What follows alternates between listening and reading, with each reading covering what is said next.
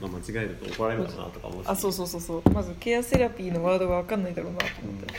ょっと後日談とコーチをセラピーとこうコーチをセラピストと呼んでいいのかなすごい悩みましたああ、そうだよなケアとセラピー、まあでもかんそうだよなコーチングは別に全部セラピーというわけでもない、ないでしょうねないですよ多分ケア的なところは全然あるけケアの価値観の中でしかやらないというどあものなんじゃないかな多そうな分わのかかんないけどなんかいやだからニーズを変えるかどうかなんですよ境ってうんその完全なセラピー的だというのはその人のニーズそのものを変えようとするから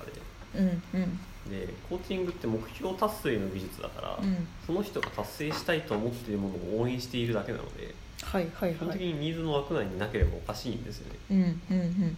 っていうのがなんかコーチングとそのカウンセリングのなんか最大の違いなはずなのでコーチングはおそらくケアの価値観に収まらなければなんていうか、ま、間違っているというかおかしい、あそうかうんなんか勝手にちょっとセラピー的イメージをしていたけど、変わる変わるというよりかはそうかサポートに近いのかうん、そうっすねのはず な語義的には、まあ多分ああ語義的にはそうだがうんまあそうじゃないことをやってるコーチの方がなんかよく目立つような気がするようわかる、なるほど面白いなうん、確かになんかコーチング事例とカウンセリング事例でどう違うのかみたいなのはなんか聞いてみたい、それはあると思ううんでもなんかすごいなんだろう教育ってセラピーだと思っててほうほうあの教育ってなんていうかな教えることだからうんその人がなんだかなそもそも学校とかって別に望んでないけど行くじゃないですかうんうんで行ってあなんかあこういうの面白いのかもなとか思うっていう順位だと思ってて、うんなんか学ぶのが大好きだから学校行くぜみたいななかなかないとうん思なうかなかないよその全部自分がやりたいことやってたらいいんだけど、うんそうじゃないからこそ教育だと思ってて、うんだかうんうんらめちゃめちゃセラピーなんですよ、うーん確かにうんうん変わる要素がこう散りばめられてるみたいなイメージなんだろうかうん、そうそうだから出会っ難しいんだよねそのセラピーをよりケア的にやるためにはうその自分が変われるような瞬間をいっぱい散りばめておいて、んうんそれに出会うかどうかはあなた次第みたいうんなうんうん価値観にすると、どちらも何とか満たせるんだけど、う自ーん助会とかまさにそうなんですけあどーちょっとエンジニアのさっきの話っぽい感じもある自助会っていう話場所あそのあでもあれはセルフセルフケアか、ああまあ近いと思ういます、ん、場所を作ってそうそうそういやなんだろうエンジニアとかねそれこそそのパソコン置いといていろんななんか道具置いといて子供たちわーって置いてたら確かに勝手に喜んでやるとか ねまあだからどこに興味を示すかわかんないから、うん置いとくしかないみたいな好そうそうそうそうそうエンジニアはそういう考え方好きそうですよね好き僕も好きだし勝手に好きになるそう そうそうそう技術とかそこら辺にあるんだから勝手に学べよみたいなそうそうそうそうそうそうそうそうそうそうそういうのある教えてもらうみたいなのがあんまりこう合わないというかなんだろうなある,、うん、ある種教えてもらうなんだけどうんなんていうのかねなんか主体的じゃないうと、ん自分でそれはなんだっけななんかインターネット黎明期にそのインターネットっていうのが既存のその世界に対する反逆のその拠点というかうんとしてこういいんじゃないかみたいなうん価値観があってでなんかそういうそのなんていうかみんながそのネット上ではみんな助けてくれるし、そのなんていうかみんながみんな勝手に助け合ってるみたいなうんうん世界観っていうのをなんかすごいこう望んだというか思想的にそういうのが広まったうんイうンんターネットのその黎明期にそういうのが広まったという話があってなのでまあ結構その流れがいまだに続いているみたいなあ本をー読んだことありますけど、ネットの影響なのかうん逆にそのまあ確かに建設系とかさうんうんなんか一応エンジニアリングなんですけどそんなイメージあんまりないじゃないあークローズドなイメージとかそのオープンだとかってそういうことなのですかなんかヒッピー感ないうんどっちかっていうとこう統制されたさ世界のイメージなんかから人に依存するのか、うんその なんちょっとネットの方を表現できなかった今そうね なんだなんだろうねうんなんか多分その今の校舎の方ってなんかこう、師匠みたいなのがいて、う その人にこうついてってうんいろいろ伝授させてもらってみたいあーなそうイメージをするけ知識ど、がね転がってないからねそうそうそうそうだけどなんかこうネットの世界って僕 Google に聞いちゃえば、うん大抵のものは出てきて、うん自分でこう進めていけるそうかな確かにそういう世界観があるっていうのはすごい違いなんだろうな、昔との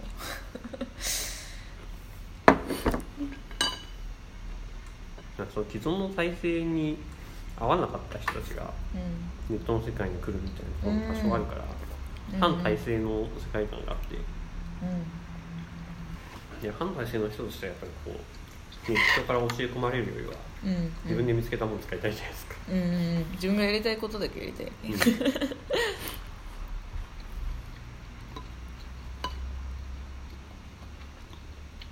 まあそれはそれでもすごくなんていうかな技術的にというか物理的にもそういうものを実現しやすいし、うんうんうん、人としてもそういうのと相性が良くて、うんまあ、だからその相乗効果で広まったんだろうなみたいな気がしますけど。うんあーなんか現代においては面白いですよねなんか、うんそのそういう面もあるしなんかこう人につくことでうん得られるものってなんかうんちょっと次元が違う、そうねところもあるしうんあなんだろう拾えるけどすごいそれがこうかけらみたいなものがうん多いからそれこのかけらを拾って道しるべで進める人もいるんだけど、うんそれってなんかこうまとまったものじゃないからそこで苦しむ人もいるし体系なくてないというかうんやっぱ人についた方が構造化してるな感はあるけど、うんただそのかけらを拾えるか拾えないかによってすごい道が変わってくる感もあるし、中学校ぐらいの時にそのうん、そういうエンジニアだったの自分で Java で開発したりとかしてたんですけどうんうん全然できなくて全く分かりませんでしたうんうんそうなんか拾えるけどやっぱそういうのはすごいあるよね、うん例えばねコーヒーのことをすごい学びたいと思った時に、うん多分ネットで情報拾うよりも、うんすげえバリスタについた方そうが確実に情報量多い、うような気がしていてこの前ちょっと面白かったのがなんかスマブラの上達方法みたいなのを調べていて、うん調べていてなんか最上の方法がうんオフ会に行くことだった、そうだよねんうん人に勝る情報はないのだっていう結論でちょっと面白いなと思ってしまった。うんいやだから人間が身体を持つからだと思うんですよねうんうんその知識量というか情報量でいうとネットの方が多いと思うんですよ人よりも、うんうん、多いと思う膨大転がっているものというよりんんただそれをこう自分の中になんか行動可能な形で積み上げることができないからうんうん情報量が低く見えるんだと思っうんうていて、んうんうん確かに確かで人が目の前にいるとなんていうかすでにその人の中では体系化されているのにうんで、うんうなんんかその人を見ていればすでになんか知識の体系化された状態がわかるんじゃないかな 確かに確かエにンそジれニアだとかだなとなんかねこういう時にはうんこういうデバッグするんだぜうんうとんか、なんていうかもう行動として体系化された形で伝達されるじゃないですかせやなうん、その方がなんていうか身体化しやすいし、うんうんうん理解しやすいんだと思うんですよ、確かにそれはめっちゃありますねうん、逆になんかマニュアルだけバーっと書いてあってうもなんかん確かにスマブラでこういうのが大事とか言われるよりもこういう場面でやったら僕はこう考えるっていうなんかいう情報がたくさん入ってきた方がいいんだろうなとそういう思いんだろうなこういう時にこういうコマンド打つんだとかあんねーとかシールドの貼る瞬間とかもいくら文字読んでも分かんないそうそうそうそう言われてもなんか結局最後は実際あるのみとか言われて、うん結局そこが分かんねえんだよなみたいなそうだねだからそうそれで言うとなんか状況の重要性みたいなことをああそれはあ入るってのかなそれはある入っすてたごいの、でうそん、のある知識があったところでそれがどういう状況においてどういう意味を持つのかがわからないと人は理解ができない、うんうんのでなんか全ての全ての大学は基本的に知識ってそのうん状況においてやっと意味を持つから、うんうん状況から剥ぎ取った形の知識ってなんか使えないうんうんうんんですよ、すごい頑張らないと使えないな やってみてとか看護師とかまさにそういう話してて、うんなんかさっき言ったその通りがかってバッとの時にあの辺の患者さんがなんか変な動きしてるとかって、うんうん知識なんですけど、うん一応言葉としてはうんなんかどういう知識かっていうと、うんその状況から外して出すのはすごく難しいんですうよ、んうんうんあの患者さんはいつもベッドでくるまっていて似ているのに、今日はたまたまちょっと外に出ていたからおかしかったみたいな感じだったりするわけですよむずいいやそれをなんていうか伝達可能な知識にしろってもかなり厳しいじゃないですか、うんうん厳しいねうん確かになんかあの患者さんはほとんど出歩けないような人でっていうその病気の種類と、うんでなんかいつもおとなしく寝ていたっていうのと、うんでもなんか最近その家族が来てたから、うんなんかちょっと興奮してるのかもしれないみたいなうん予測うんと、で実際起きてそうだったみたいなやつとかが繰り返さってあとそうそういう判断になるわけ、うんうんうんうんっていうのをなんかあまりにも状況依存的すぎて、うんなんか伝達のしようがなくて、確かに知識とは言えないような気がしてしまうよねうんだからまあ確かにうん一定の一般性はあるんですよねそれはうんうん判断として、状況パターンとしてうんあるんだろうけどむうんずいねそれは人間ってこういうものだとかうんなんかこういうことが起きたら人間はこういうことをするリスクがあるとか、うんそういうのがあるとこうこういう問題が起こる可能性があるとかなんかいろんなものが積み重なってそうなっうてんういんるので、うんなんかなんていうか、うんまあ、そういうもんだよねう、んそうねそうなんだよ結局実用ってほとんどがそういう使い方をするうん、ような気もするそんな気がします、うん開発もねバグとかねそんな感じです確かにこのエラーもしかしたらあれじゃないのかそのなんか謎の勘みたいなのあるうんあるじゃないですかどこから検証を始めるかみうたいな、んまたエンジニアがちょっと特殊なのはそのうん Google の海にうん割とかけらが多めっていう、 のはあるそうそうあと状況が比較的言語化しやすいし分割しやすいですうんよね、こういう具環体境ケでースこうがいいっうぱいどう散らばっているエラーをしたらみたいな、うんうんそんなになんていうかそのみんなの中でずれなく理解できうんうんうんるから、うんうん多分エンジニアだからできるんだろうなと思ううんいやそうだそれ、何がそれが共通項なのとか全く理解できないですからね、うんそれとそれが同じ状況であるからのはあみたいそうなそうそうそうなんだよねこうつながらずこうできてしまったりとかつながらず、そうなんだよねつなげるのはまた全然別のことだったりするうかん、らうん前起きたエラーあれだったじゃんみたういな、んこれだからそれと似たようなもんだよとかそう言なわんれだてよねでもその点がいっぱいある方がうんつながるっていうのも確かにある、うん そうね、うんいやーむずいよなと思ってどっちからやるんだろうと思って、そうそうそうそうそう全部やてどないっちから入って、まあ、入る入り方は絶対人によってもパターンがあるから、その人の性格によって分けたらいいんだろうなとそうはね思うけどその意味で言うとなんか小中高の頃の知識がひたすら点を増やしてってうん働き始めてやっとつながった って感じそれ何もつながんなくてなんか一個ずつこれ何なんだろうなこれと思いながら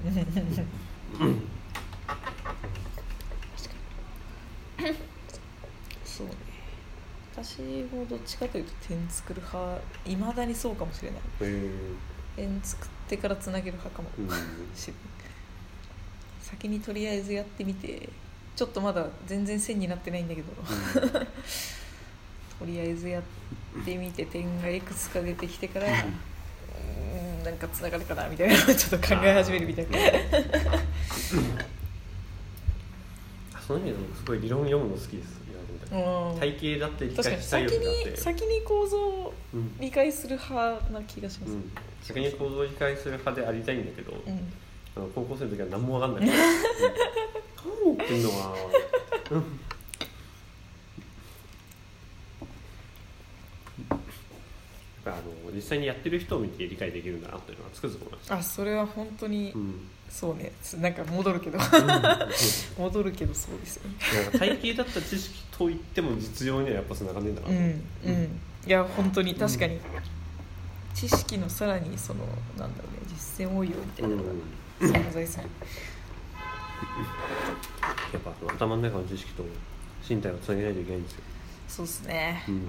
身体そのメルロとかうんベナーとかひたすら身体を重視する哲学者だったので、おおすぐ身体の話したらー身体を重視する哲学者か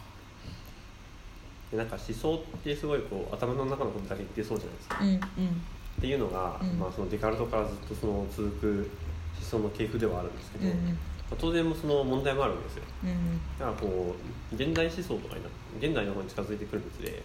その身体の重要性を主張する哲学者は結構いるんですようんうんでもお前らずっと頭の中の話してるからさなんか身体のこと忘れて ない、うん、っていうところを使わないと看護知識っていうそのまさにその看護知識ってさっき言ったようになんていうか頭の中じゃなさそうな知識だから、うんそれを記述しようとすると身体に目を向けざるを得なくて、うん看護理論ってその辺にすごく依拠するんですよね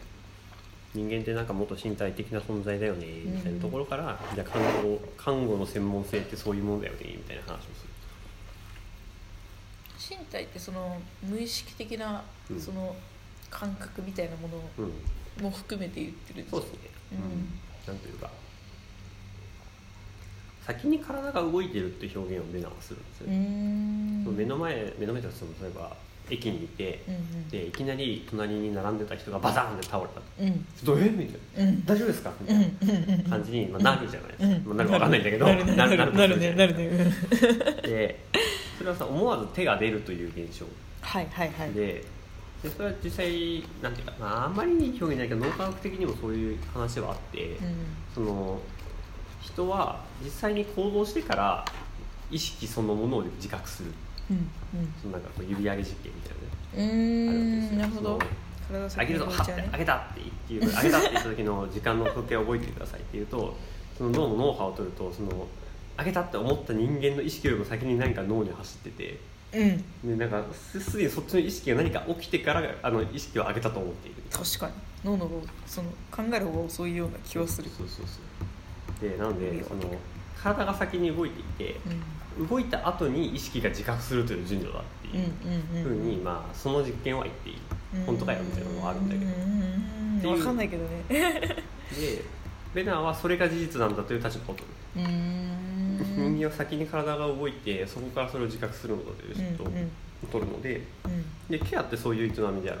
ああ目の前の人が気になってしまう関心っていうんですけど、うんうん倒れた人のことを僕らは無視できない気になってしまうのでうん体が先に動くと、うんうんでそのことを後で頭が自覚するうん友人でも物事は進んとで看護師は基本的に患者のことが気になってしまうので,、うんうんうんで気になってしまうというのもさっき言ったそのなんかバーバーって走ってる時になんかあの人病気だったのになんかああなってるぞみたいな気になり方をすうる、んうんうんうんでそれはなんか普通の人にはなんかわからないような気になり方をするんですうんうよ、んうん なんか、まあ、エンジニアとかもあるじゃないですか、うんこのこのエラーやばいんじゃねえなんかみんなは見逃すけどこれちょちょっとやばいんじゃねえかなみたいなみたいな感じでなんかやばそうなものがなんかやばく見えてしまうのでうんああなるほどねそのなんていうかな気になり方うんうんっていうのにものすごく専門性があるんですよ、はいはいはいうん普通のその新人には気にならないものが気になる逃げるうんうんそれを記述しようという。ああすごいなケア的な専門性すごいな、うんまあ、なんか親が子供を見てるみたいなあそ感うそうじそうまさにそうですそうです、うん自分の子供だから分かるうんなうとん普段と違うなみたそういそうなそうそうテレビ時間読んで大丈夫ですか何時だよおお意外に0時前じゃないかもう全然考千葉さん千葉さん近いんでしたっえけてま今あ近い頑張ればタクシーで15分ぐらいで帰るなるほどなんか後日談うんリラックスしててよかったんじゃないですかこ れいい感じに入れ込みたい残りの話をベナーの話好きなんですようすぐベんナーのいいなもっと聞きたいよ話聞しきますか一旦止めよう